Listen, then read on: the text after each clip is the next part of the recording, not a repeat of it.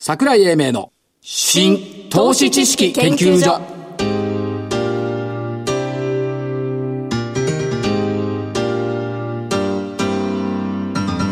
この番組は NPO 法人日本 IFA 協会の協力でお送りします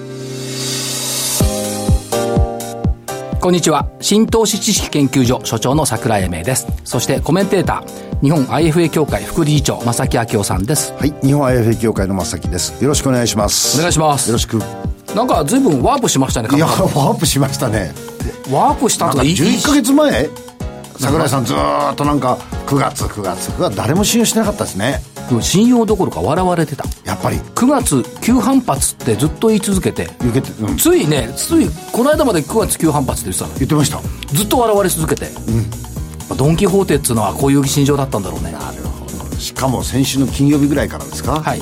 もう勝てば勝く勝てば官軍、いやおかげさまでね先週恩情を出してくれたんでね1週間あったんで、はい今日は比較的にこやにこやかにあそれ生き銘ら柄れねますはいそそれうではす後でいきますけども、はいはいだけどちょっと急スピードだなという気はしないでもないちょでっすよと全騰体落的率もなあるじゃ上ないです昇かがちょ騰落率も125を超えてきてるからで125は問題にならないと思うこれね所長ね23回言ってるんですよ同じこと、うんならないこれ125ぐらいでねなんかちょっと止まったりしてたの今までいはやだけどね160っていうのがやっぱ限界でしょ上はね当てになるんだね下のね70は当てになると思いますけどね、ですねでまあそうは言いながらやっぱりね急ピッチだからちょっとお休みしながらもでも、これねだんだん声がね弾み始め たのね と思いますよいやだってさえっ、と PER15 倍で2万1000円台来ちゃった来ちゃったとうとう PR15 倍台で2万1255円、で25日線から4%近く乖離してるのにいや本当の乖離は第二限界水準の8%だとかねまあ強気になってきますよね市場の人たちがあまり強気になるってよくないんですけどねうん、ただまあ個別見ててもね、例えばその、水曜日のね、任天堂の2000億円台の商いだとか、はいだからソフトバンクもこれ1000億円台を超えてきましたよね。ということで、個別のこと指数とが、うまいことこうマッチしてるっていうのがあると思いますよね。ですねあの今日を見ててえ値下がり銘柄の方が多いんですよね、はい一部二部、はい全部のマーケットで、まあ今日というかこれあの収録なんで、水曜日の収録なんですけどね。そうですね、はいうん、なんでだからその中でやっぱりリーディングストックみたいな形のものはいが、えー非常に全体を引っ張っていく、ええそういうマーケットになる可能性あるかなとで、うん、そうなんですけど、ここで考えておきたいのはね、はいやっぱりね、目を凝らして目を見る。わ、かります目を凝らして、目、目が違うのよ。お目目を凝らして鼻の目を見る。はいはいこういうことですよね。つまり、えっ、と、株式市場ってあんま頭頭良くないから、花の満開のところばっかり見るわけですよ。お、花咲いたじゃん。花はね、咲けば散るじゃない。そうじゃなくって、次に出てくる芽っていうのを、やっぱり冬の間に桜の芽だってこう伸びてるわけで、その芽をどう見るかっていう、この時間軸のズレを持ってくれば、より勝ちやすいと思うのに、いつも花ばっかり蜜蜂みたく追っかけるから、窒息するのよ。なんかこの後のゾウさんアリさんのやつを警戒をしてるんじゃないでしょうね私の言うことをそんなに人間悪くないと思います。私そうですか、はい。ありがとうございますとんでもございません。じゃゃあ、ジョーさん、アリさん行きますか。行きましょうよ先週、音情かけてあげてよかったよね。よかったゾウさん銘柄から行きますよ。一個だけね罰がつきそうだったのにじゃあ、村田製作所。16,300円から17,215円。丸丸。このダメだったカジマ。1000飛び35円から1000飛び70円。ちなみにこれ、引け値は水曜日ベースの引け値ですので、ご容赦ください。それから先週足してもらったのが、えー味の素2802、212、あ、いや2128円から2169円。一応丸。丸よかったね、罰がなくて。よかったですはい。で、えーっと、アリさん。えーっと、中本パックス7811、3200円から3220円。これが上がったんだ、ソールドアウト。2000コロ当円から2536円だから、20何パーセント上がってますね。ですねそれからダブルスコープ。えー2000飛び98円から2367円。これも10%超上昇。ですねえーっと、先週の銘柄で7856、萩原工業、3485円が3550円、丸。123456、7銘柄、全部上がった。そりゃそうですよね。日経平均1000上がってんだから、ここで罰だったらどうしようもないよね。もう引退した方がいいよね。僕それを心配してたんです今日あ、インドを渡されないかどうかそうですということで、それはないと思いますけども、じゃあ今週の銘柄、ゾウさんからいきますはか。いゾウさんはですねさっきの不流の警戒をしながらえー今日の日経にも出てましたけど、次のリーディングストップ水曜の日経ね目あ、水曜、あはいそう、水曜日のはい日経に出てました。目。ねって今さっき私言ったじゃん所長が所長が言った目。はいで、すごいですよ、今日は。なんせ、二銘柄ともに、えーっと、任天堂と、あ、任天堂ソフトバンクにすんのに、しませんよ。任天堂そのまま行くんですよ。あな去年のく9月も任天堂高かったんですよ。これね、ファーストリテイリングじゃない場所、 あの、あの、クレディ・スイスがね、5万5千円の目標株価を火曜に出してきたのよ。しかも、これ、あの、今日の、あ、水曜日の日経に出てた時価総額はいの上昇。はいこれの1位、2位でいきますからね、私。はあ、ええ。じゃあ、任天い堂とキーエンスですよ。一発目が、えートランプ。トランプ。二発目があキーエンス。キーエンスえーひ人、人手不足をなんとか減らしていこうと。すごいですよいやいや、もうキーエンスはね、年収ではい日本一なんですよ。年間あの。ーあの社員もそんな多くないしね社員そうなんです。ですから、ここのところはね、やっぱこういうところに行って、行きたいと思いますね。じゃあ、トランプとはキいーエンスね。トランプは7974。はいえなくーないキよーエンスが6861です。はいはい。では、アリさん、いきます。ちょっとね、たくさんいこう。えたくさんいくの三3924ランドコンピューター。はい。これはまあ、まあ、金融とか流通向けのおーコンピューターソフトをおー開発している会社、創業40年だもんね。で、やっぱり、どんどんどんどん伸びてきてるな、業績いいなっていう感じてるんで、ランドコンピューター。二、つ目、同じく、えーっと、IT 絡みで3918、39いっぱい、PCI、あ PCI。自動車家電の組み込みソフト、IoT、AI、自動走行、フィンテック。これセキュリティ関係の、なんか出られるとかってえっ、とね、えっ、と、来週、東京 JP タワーでセキュリティウィークっていうのに参加するんですよ。で、標準型攻撃対策とかランサムウェア対策などにこれ期待感が高い、情報セキュリティ関連、業績絶好調、PCI、コード番号はいいよね、3級いっぱい。はい。 6531リファインバース。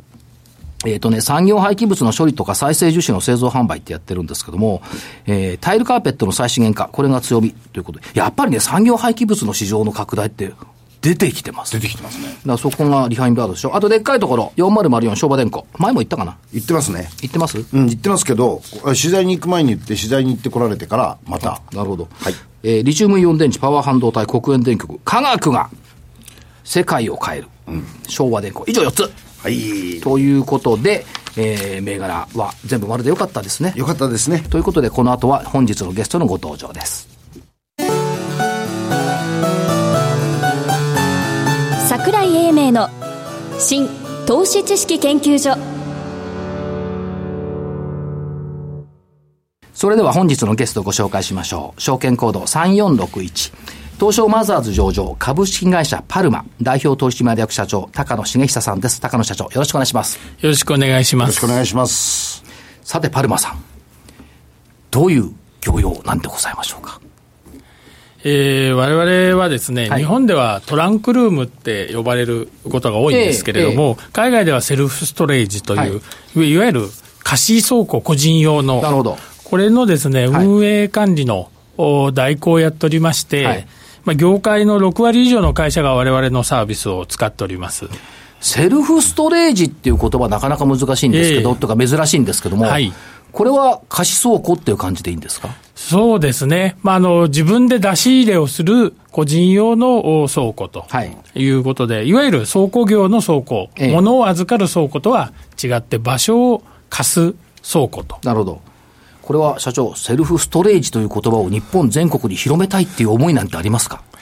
えー少なくとも、まあ、言葉はですね、それが一番受け入れ受け入れやすいかどうか分かりませんが、この概念は伝えたいですね。なるほどええこれ、日本で言う言うと、まあ、あんまり聞いたことないなっていう言葉なんですが、これ社長、アメリカなんかでは結構ポピュラーな言葉なんですかそうですね、今、アメリカで10世帯に1世帯の方が利用しているビジネスでしてですね、えーこれ専用のですねリートが6本もあると。 6本もある。はい市場の規模が327億ドル、いわゆる3兆5000億弱ですかね。 3兆円市場。すごいビジネスで、映画産業の2倍も市場規模があります。はい。アメリカで3兆円はいいんですが、今、昼が減って日本はどうなんでしょう か日本はですね、はい残念ながらまだ始まったばかりでしてですね、、はいえーいろんなタイプ全部入れて600億円ぐらいの市場でございます。 600億ですか。はちょっと待ってください。3兆円 とはい600億。はい。これ、あの、リートの規模の大きさぐらい違いますね。それとね、はい。単純なことなんですけど、ええ面積の狭い日本えで、えはいええ面積の大きいところの方がマーケット大きいって、この辺がちょっと不思議ですよ ね。そうですよね。本来ならね。そうですねうさぎ小屋とか言われてるんですから、この国は昔。そうですよ。うさぎ小屋に入んないもんはトランクルームとかしかないでしょって、こういうことですよね。そうですね。で、そのトランクルームって、やっぱり、こう、使う人たちが、ええ便利で多くなってきてるって考えていいんですかそうですね、この数年、5年間ぐらい年率7、8%で成長しましたが、速報で2016年は10%の市場の伸びと聞いておりますんで、はいはいまあ、だんだんその成長のカーブが上がってきてると。なるほど。はいで、今後の展開っていうことで考えていくと、はい日本の市場の成長性っえて、どうなんでしょう、諸外国と比べてどう見たらいいんでしょうか。えーやはりですね、えー特にアメリカが成長したのは、はいまあ、4つの D だと言われてまして、 4つの D、はい、 ABCD の D ですね。 D ですはいはいね、一1つ目はまあ C です。はい。はいまあ、C だけでは高齢化という意味でございまして、ええまあ、例えばご両親が亡くなった場合のはい家の、お処分した荷物、大きいものは捨てるにしても、はい捨てにくいこう思い出の品、ええあるいはシルバーの施設に入るときに、はいそんなに広いところじゃないですから、自分が生きている間は荷物をどこかに置きたいと、ええまあ、こういう需要で、日本でもまあ高齢化社会ですから、同じようなことが起こるんではないのかなと。これですね、実際私は母親が亡くなった時にええ、荷物をチェックに行ったんですけど、いるものはなかったですね で。しょ。そうなんですよね。それ言っちゃうと、そういうふうに言っちゃうと、あ貯めてる人には申し訳ないんですけど、捨てるの大変だった。でもそれは思い出の品だし、はいひ言葉を変えればノスタルジア。が入ってると、世界的にはそう言われてますねだ。からやっぱ捨てられない。はい、もう一つあるんでしょあの、もう一つの D ってあれでしょ離婚でしょそうですね。ディボースと言われますけど、はいまあ、お互いとりあえずどっか行かなきゃいけない、荷物もどっかに預けなきゃいけない。はい。で、もう一つが、どっちにしても住む部屋は狭い。はいまあ、デンシティって言われるんですが、まあ、日本では都市化と訳した方がいいと思うんですが、ええどんどん日本の場合はさらに都市化が進展して、はい駅地下のマンション、はいより都心にというとですね、ちょっと前は、ファミリータイプ有料なマンションって収納面積が3坪ぐらい必要と、はい。ええところが今、都心の東京西部なんかですと、新築マンションって坪3、400万しますよね、はいそうすると収納に1000万、1500万、お金を払うのかと、この発そ想うでがあるんれすねば、1坪分ぐらい外に借りてもですね、このセルフストレージ、トランクルームは、賃料1万円ちょっとぐらいのもんですから、400ヶ月借りないですよね。ええあと、正木さんが身をもって体験した、引っ越しの時に便利だ。建て替えの時に便利だ。便利です。はいリフォームするときなんかねディ。スロケーション。ええとこの4つの D で、日本は今後20倍ぐらい成長するんじゃないか。まあ、期待をしておりますが、まああのそんなに遠くない将来で、はいまあ、5倍ぐらい、はい。日本の映画産業の倍っていうのがですね、ちょうど同じ3000億ですから、はいまあ、そのくらいにはですね、なってもおかしくないんじゃないのかなと。なるほどまあ100軒家があったら2、3軒外に物置借りてるよという社会になってもですね、はいそんなに違和感はないと思います。なるほど。今まであの、よく見かけたのは、コンテナの収納とか見かけました。ええ最近、はいトランクルームになってきてるんですね。そうですね、はいやはりあの個人の方がご利用になるのはです、ね、屋内型の空調が管理されているような施設の方が好まれますので、はいえーそういうものが非常に今、増えております。それは、やっぱり都心部の方が需要が高いって考えた方がいいんでしょうか。えーまあ、あの絶対量はですね、はい人の数に比例しますから、都心がいいんですけれども、はいやはり郊外でもですね、えー趣味のものをたくさん、えー地方に住んでる方が釣り道具とか、ゴルフバッグ10個も持ってるとかですね、えたくさんおられますんで、あるいは冬タイヤ、夏タイヤと交換されたり、はいはいさまざまな地域でさまざまな需要に合わせて使われると思っております。なるほど。だから、そう特にあの、雪国なんて冬のタイヤ置くところがね、マンションにわざわざ今つけたりしてますもんね。そうですねええこの間、金沢の分譲マンション見たら、タイヤ置き場っていうのがちゃんとあるの。あ、そうなんですか。でそれがあるために売れたの。なるほど。で太陽気もなかったらトランクルーム使うしかない。で社長、これ世のため、人のためになってるってことです。そうですねで、日本でどうなんですか、その、賃料ってほぼ賃貸ですよね。はい ほぼっていうか所有する人はあんまりいないと思いますんで、賃料ってのはどうなんですか高いんですか、安いんですか、えーとですね、まあ、これ、地域によってまちまちなんですけど、はい東京で、いわゆる屋内タイプええでいくと、おーまあ、あの都心からまあ八王子までね、平均してですね、はい大体1万7000円ぐらいが一坪の賃料です。粒あたり。はいえー、1ユニットの大きさがそれの4分の3ぐらいですから、はいまあ、おおよそ1万2000ぐらいが一室うーの料金だと思いますけど、なるほど。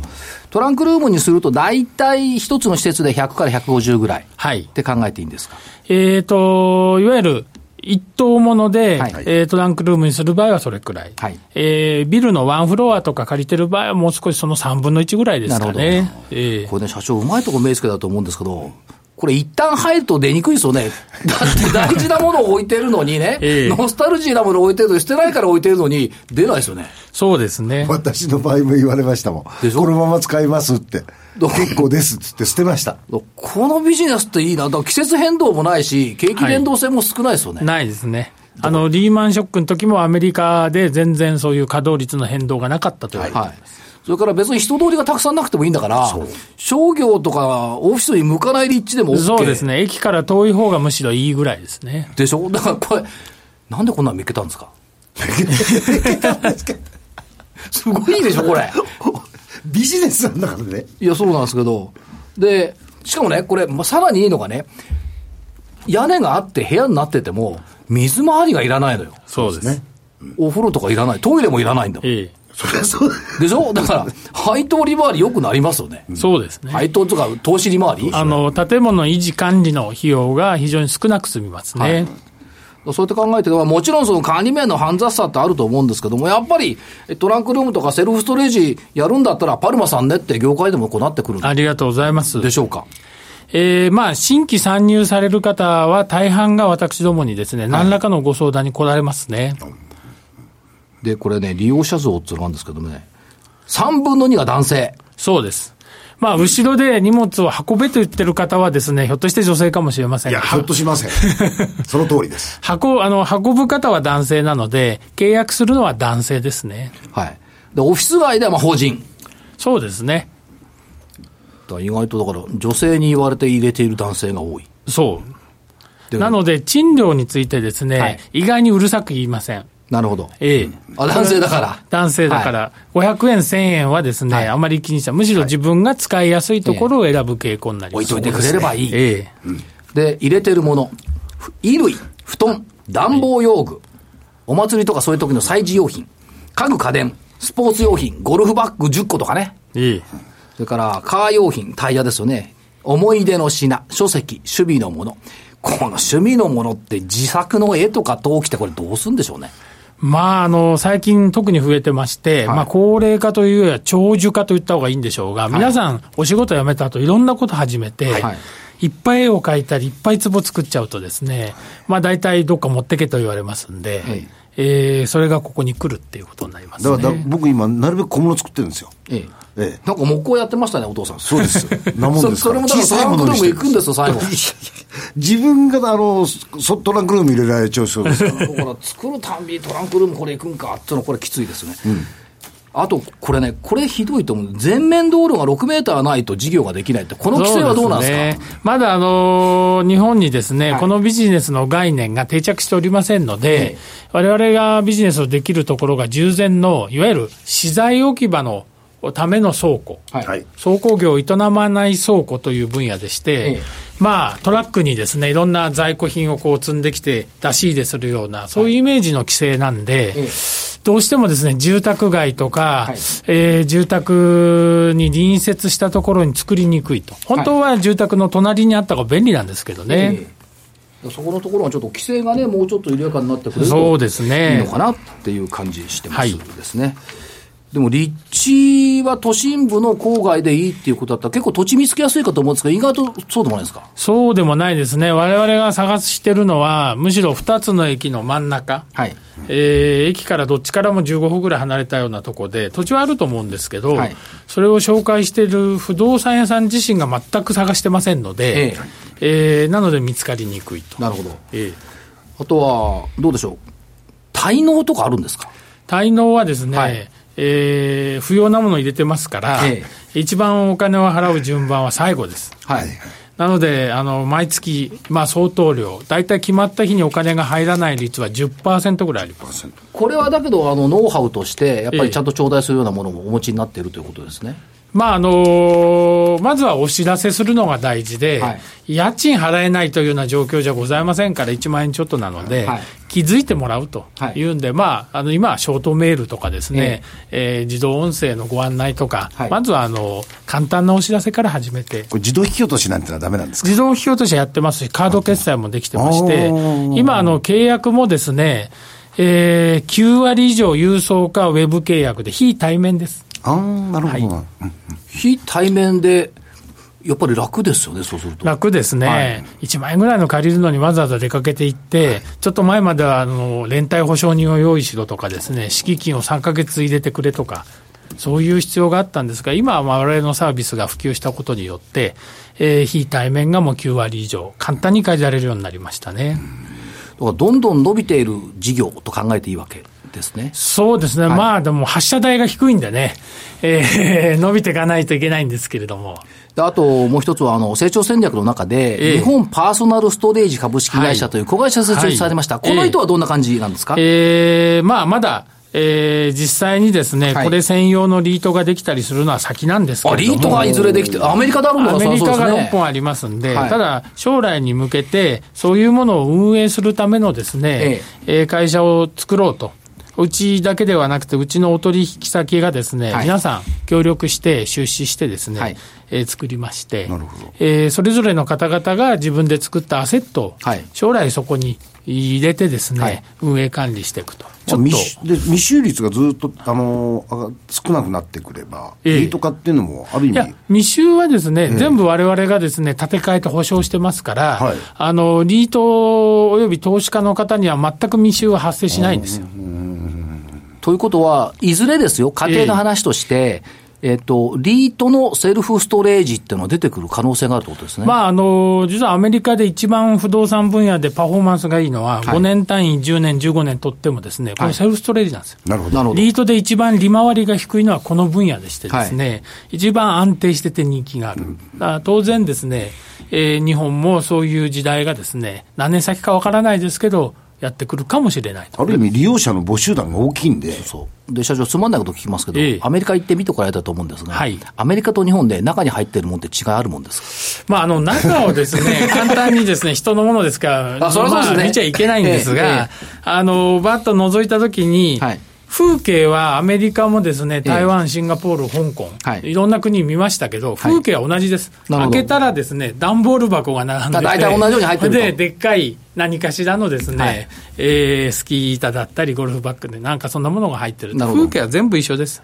これあの、今までのアメリカと日本との時差っていうのはどれぐらいですか、普及までの。アメリカが約50年。 50年前から。はい、で日本はですね10年ちょっと、はいなので、まあしょうがないのたかなだ、と。スピード的には、ええまあ、この40年間という時差は、結構縮まりそうですね。まああの私、アメリカでですね、はいこの事業を初めてやった方っ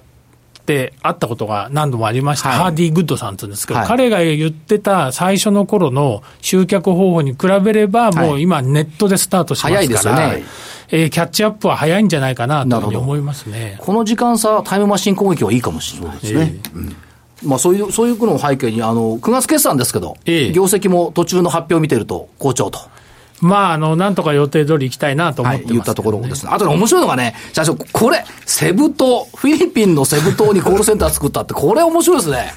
まああのセブ島にですね、はい日本人の留学生が3万人もいて、ええはい。長期滞在者が3000人以上いると、はい。で、そういう人たちがワーキングビザを取って、えーコールセンターをやってるってところを我々拝見しましてですね、まあ我々の仕事もたくさん電話をするんで、その電話を受けてもらえないかなということで始めて、ええーそんなご縁ができたんですが、彼らがですね、はい日本に帰ってきて就職したいと。しかし、まあセブ島に行って就職活動ができないと。はいで、そのお手伝いをですね、我々させていただけないかなとでうちのお取引先なり、まあ、社長仲間の会合行くと、必ずもう今、人手不足でですね、はいえ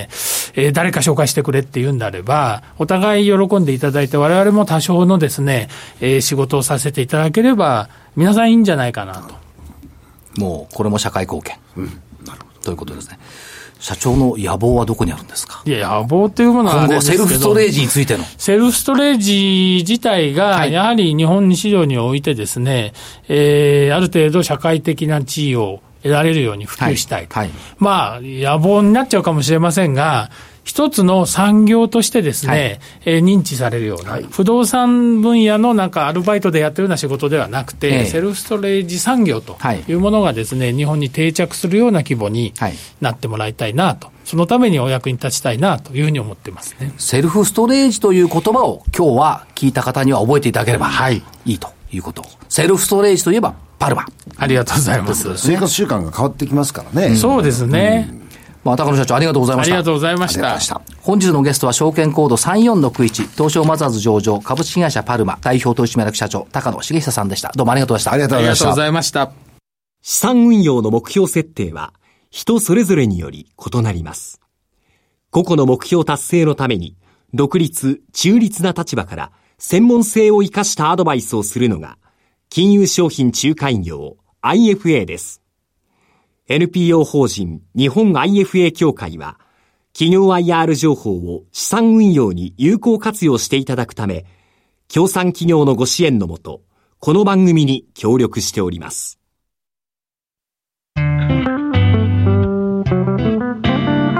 桜井英明の新投資知識研究所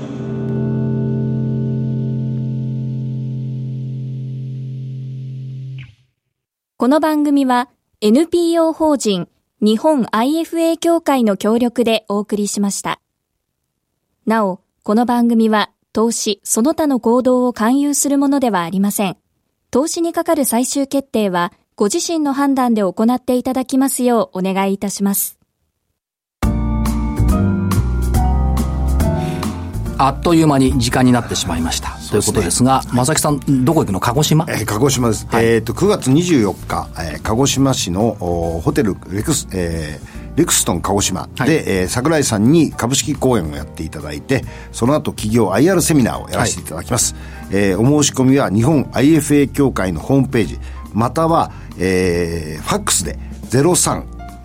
えー、5357-7378、えー郵便番号とご住所とお名前をお書きの上お申し込みいただければこちらからご招待状をお送りさせていただきます締め切りは、えー9月22日でございます大至急お申し込10み月7日は東京東京あ久しぶりに東京帰っていただきますよかったです私すごいですよ木曜京都はい土曜福岡、日曜鹿児島っていうなんか株式旅芸人みたいな生活をいいですねさせていただいておられるんですけども、ええしかし相場変わってきましたからどうなんでしょう正木さんのところの IR セミナーもたくさん人が来られるんでしょうねと思うんですけども、ええぜひおいでいただきたいと思いますはいどうですか10月は10月はいいじゃないですかいやいや相場は相場はいいと思います相場い相いで場すだから先週から変わったんですよ変わった、ええなんか人のパクリみたいな感じでパクリあ私そ11か月前から言ってるんですけど9月に変わるっていうのは、はいということでまあいい秋を迎えたいなといったところですけども桜井英明の新投資知識研究所本日はこの辺りで失礼しますお相手は新投資知識研究所所長の桜井英明そして日本 IFA 協会の正木でしたそれでは来週のこの時間までまたごきげんようというか失礼します失礼します、はい